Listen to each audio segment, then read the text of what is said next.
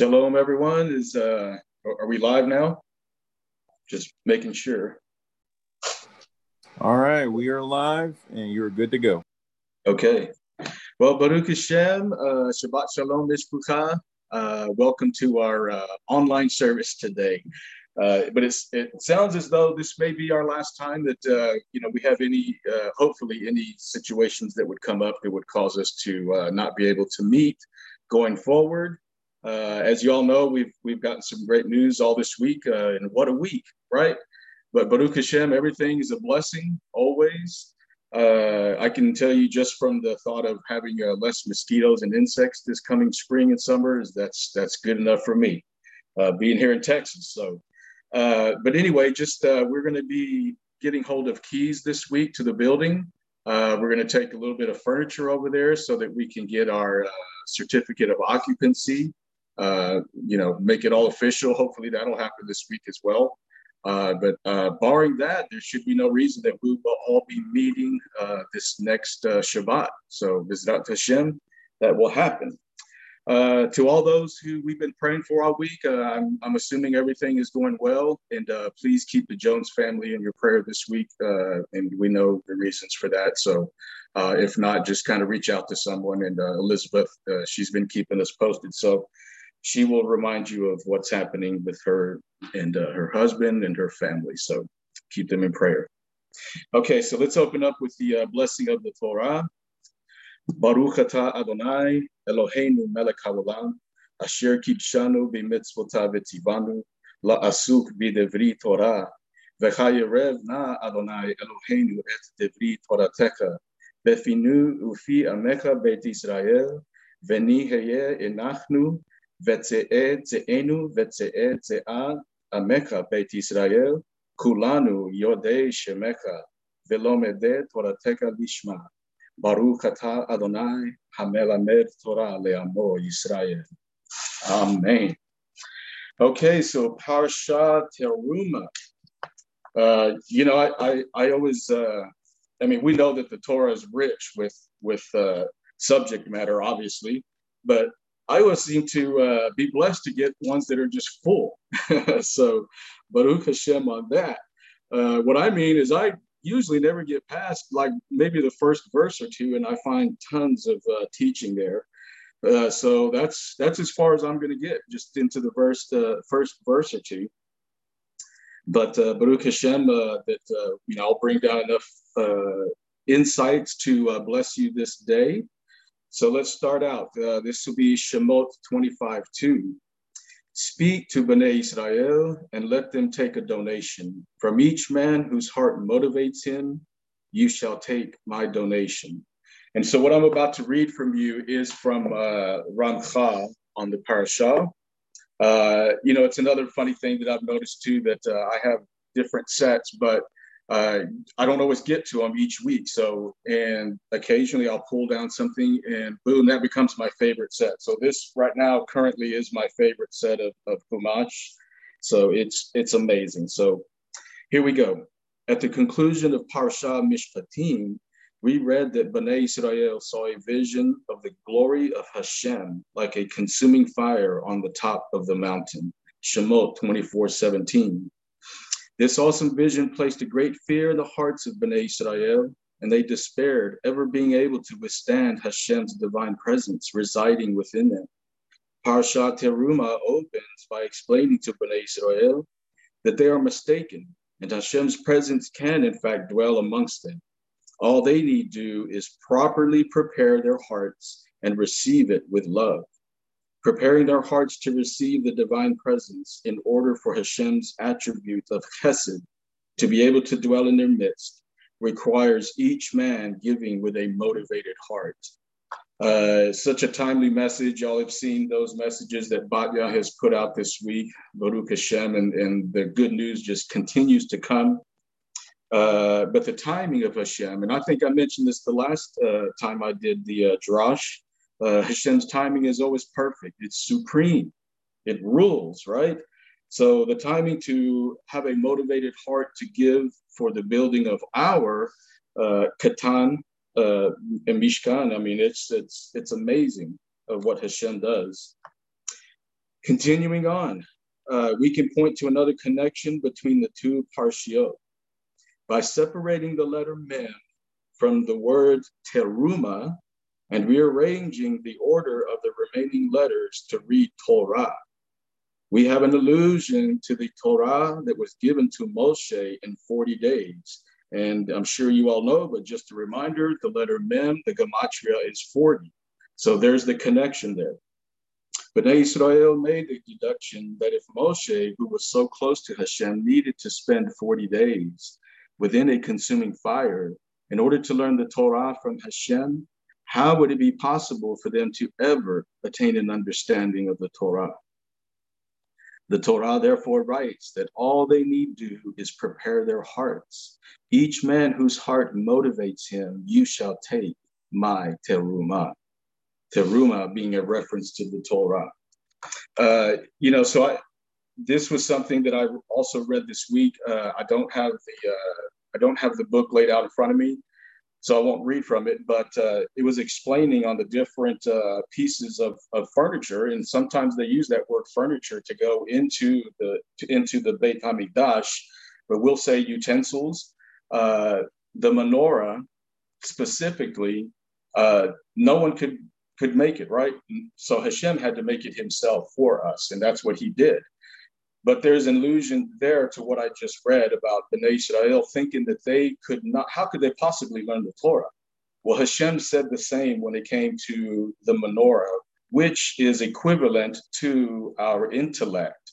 So there's no way our intellect can, uh, we weren't able to, to form the menorah out of a solid piece of gold with all its intricacies.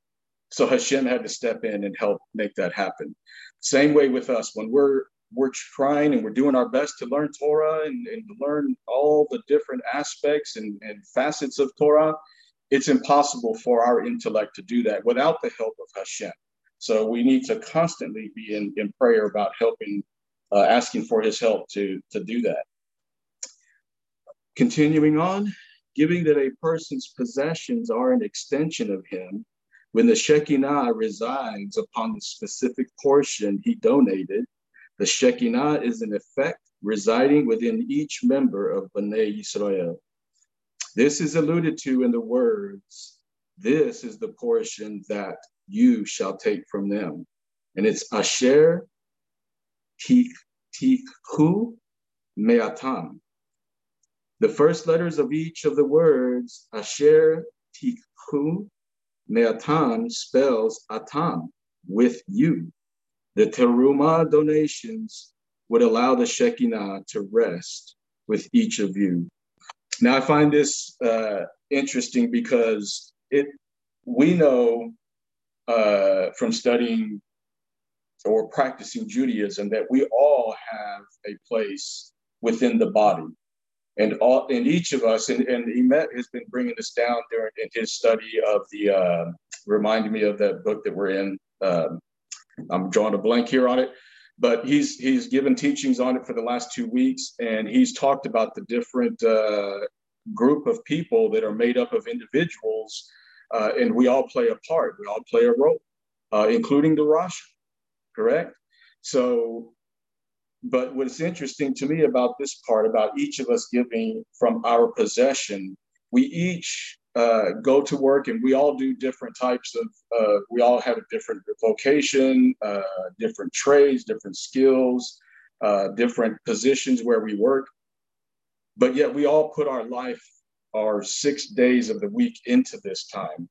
And so when we take that and, and we use that that blessing that we get from Hashem to give back to Him, we're all giving a piece of us into the building of this the Mishkan uh, and and all its utensils. And so this is a very important time for us, Mishkan. Okay, so I am going to go with now. I am going to read from uh, Rabbi Munk.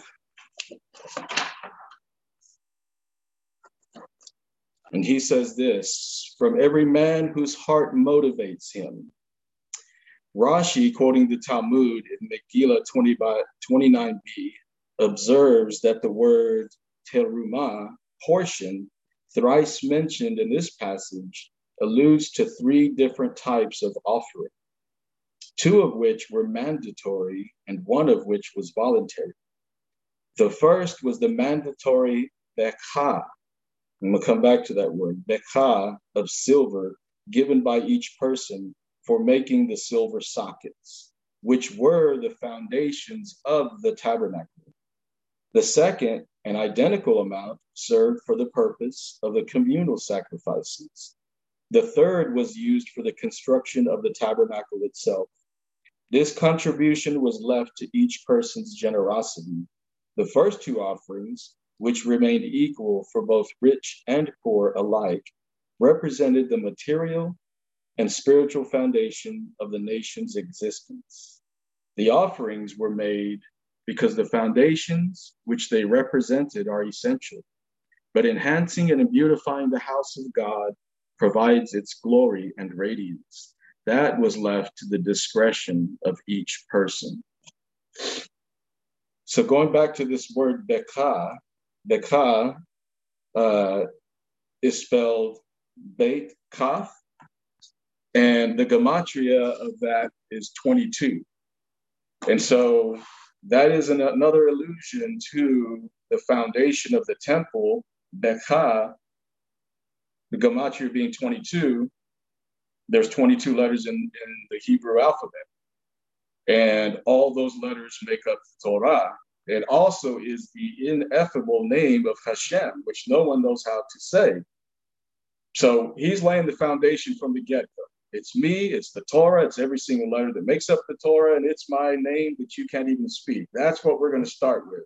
And so that alone right there is enough. it's amazing. So Beka is, uh, is, is just a beautiful word uh, to say, I am the foundation. So what struck me about this whole part here, um, and I'm gonna go back to Ramchal, is the makeup of the tabernacle itself. We know that it is uh, another allusion to the makeup of our bodies.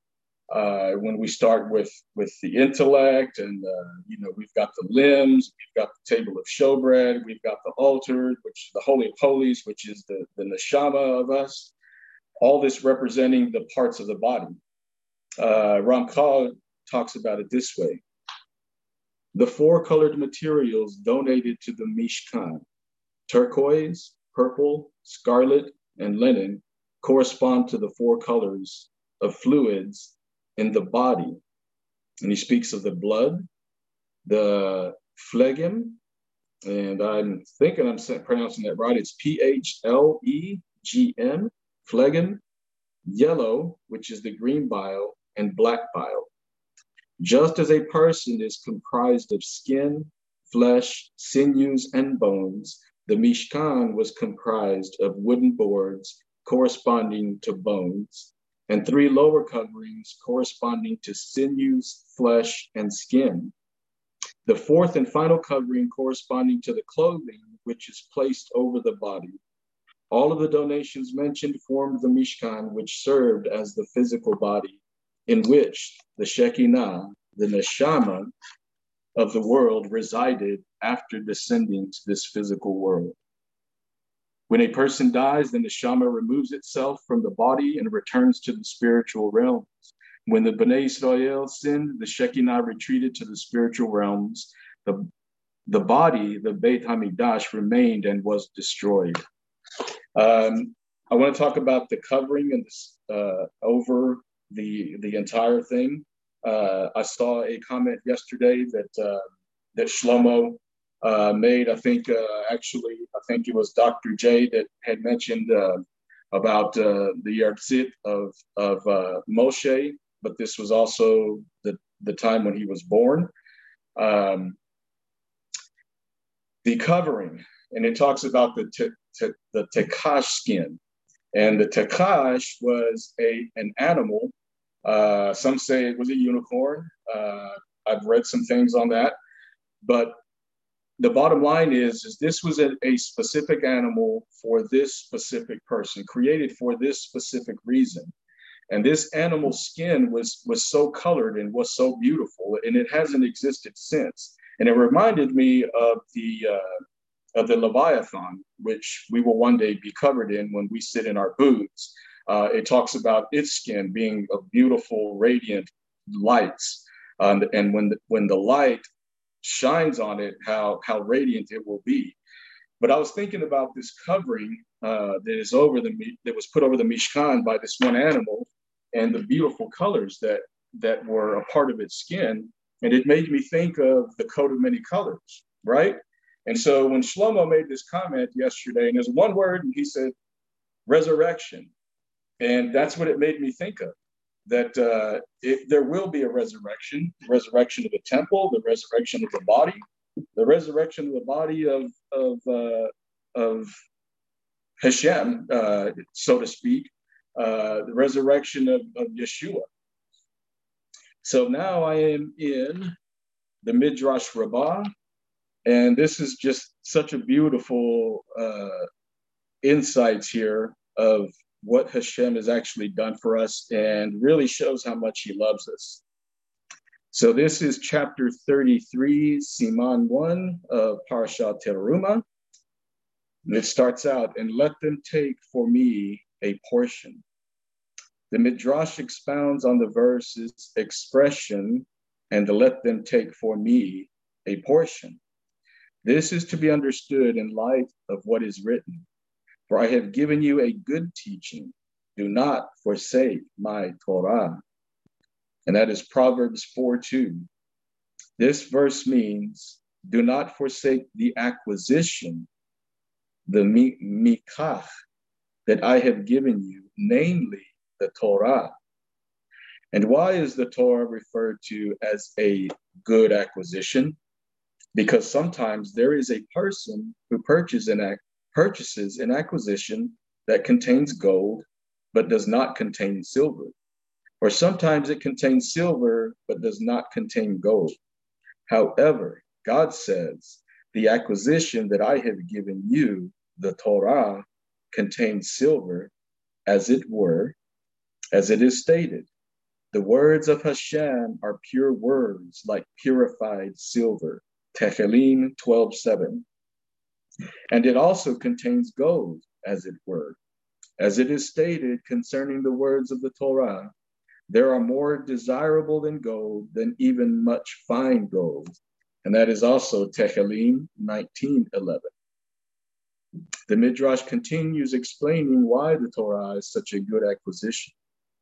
Sometimes there is a person who acquires fields but not orchards, or sometimes he acquires orchards but not fields.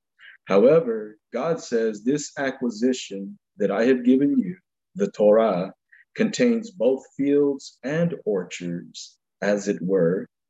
As it is stated, you watered fields, your watered fields, Shlika, your watered fields are an orchard of pomegranates with precious fruits, henna with nard.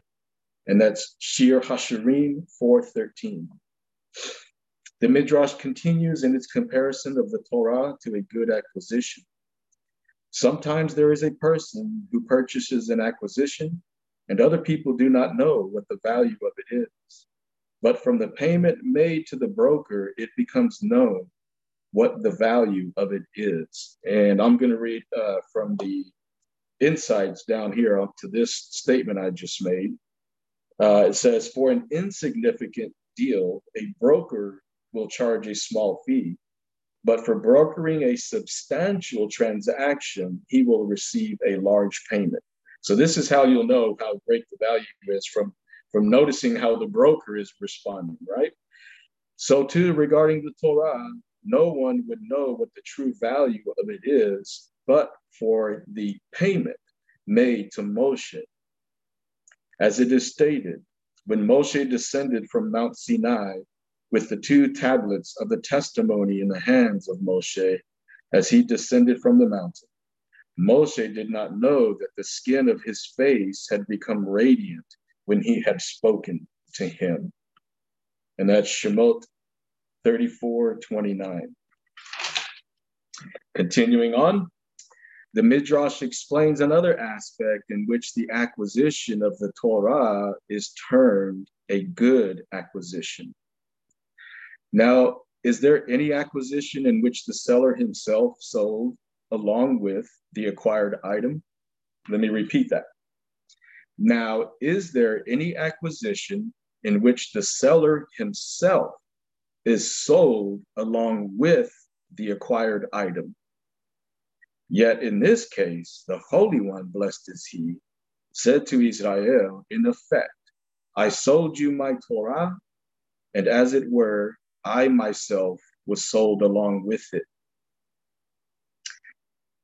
As it is stated, and let them take for me a portion, which can also be translated, and this is beautiful, and let them take me, comma, a portion.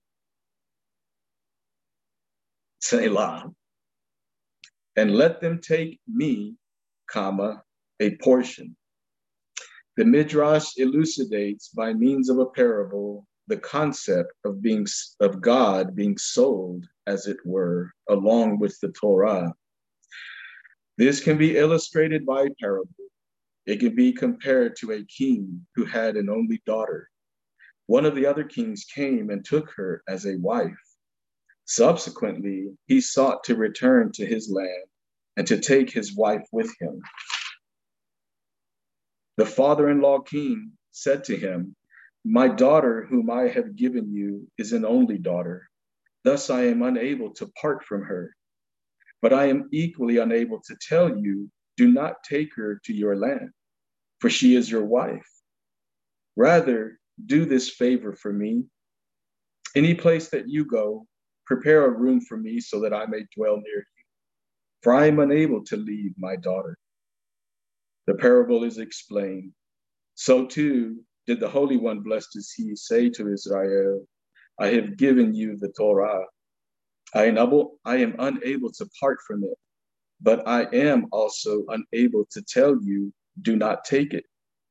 Rather, do this favor for me. Any place that you go, prepare a house for me that I may dwell therein. As it is stated, Later in our chapter, they shall make a sanctuary for me so that I may dwell among them. wow. I mean, if that's not a beautiful love letter written to us by Hashem, I mean, that is just that is just so amazing to me. Um,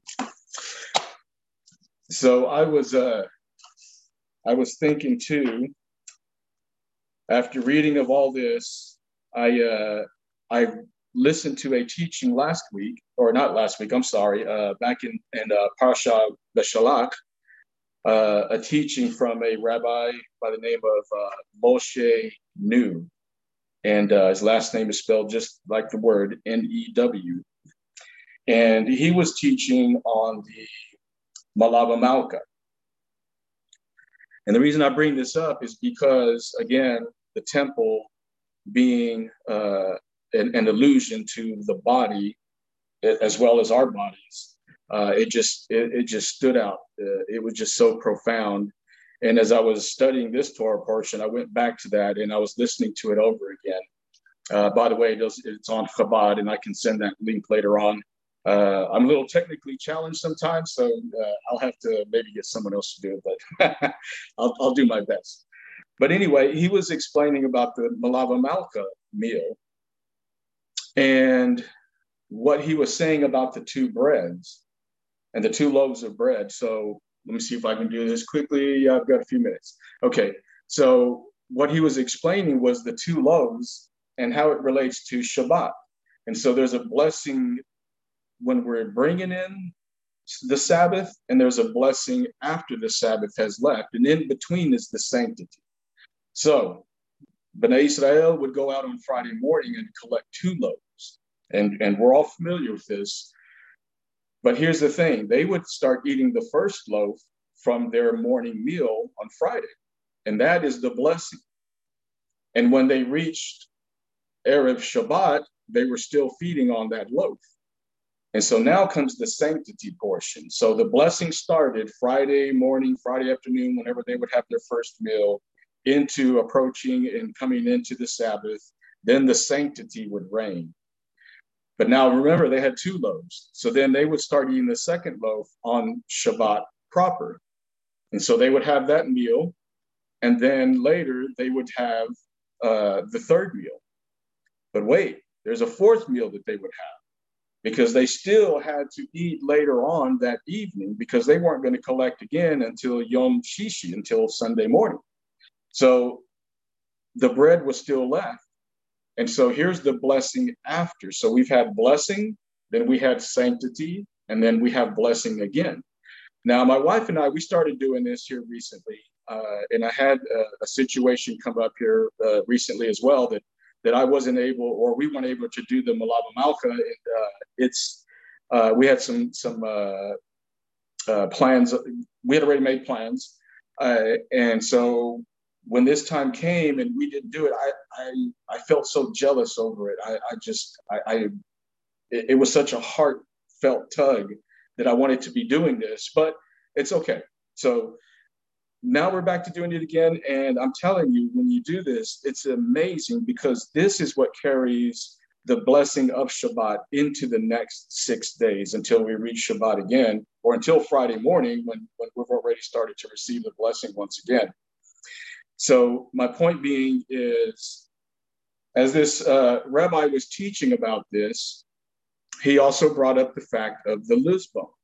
And the luz bone sits at the base of the neck at the very top, which interestingly enough, when we men daven with tefillin on, there's a knot that sits at the back of your neck and it's in the shape of a dalet, which dalet, the, the uh, pictorial uh, for the dalet is a door. Okay, so the allusion to that is what did Yeshua say? I, I stand at the door and knock. So from from the head to the heart, from the intellect to the heart, there's a doorway, and that sits at the base of your neck. So anyway, this luz bone that sits there is a bone that cannot be destroyed, even even after death. The rest of your bones will return to dust, as the rest of the body will as well. But the luz bone does not does not fade away. It is not destroyed. So he went on to tell of a uh, man who survived the Holocaust. Uh, he was a teenager at the time during the Holocaust. And on at least one occasion, I don't know of how regular he would be called to do this, but at least on one occasion, uh, one of his uh, duties that day was to go and clean out the uh, crematorium. And so, as he was doing this, he noted what seemed to be, at the time, he thought uh, pebbles of rock. But as it turns out, it was all the luz bones that were left from those who had went into the incinerator.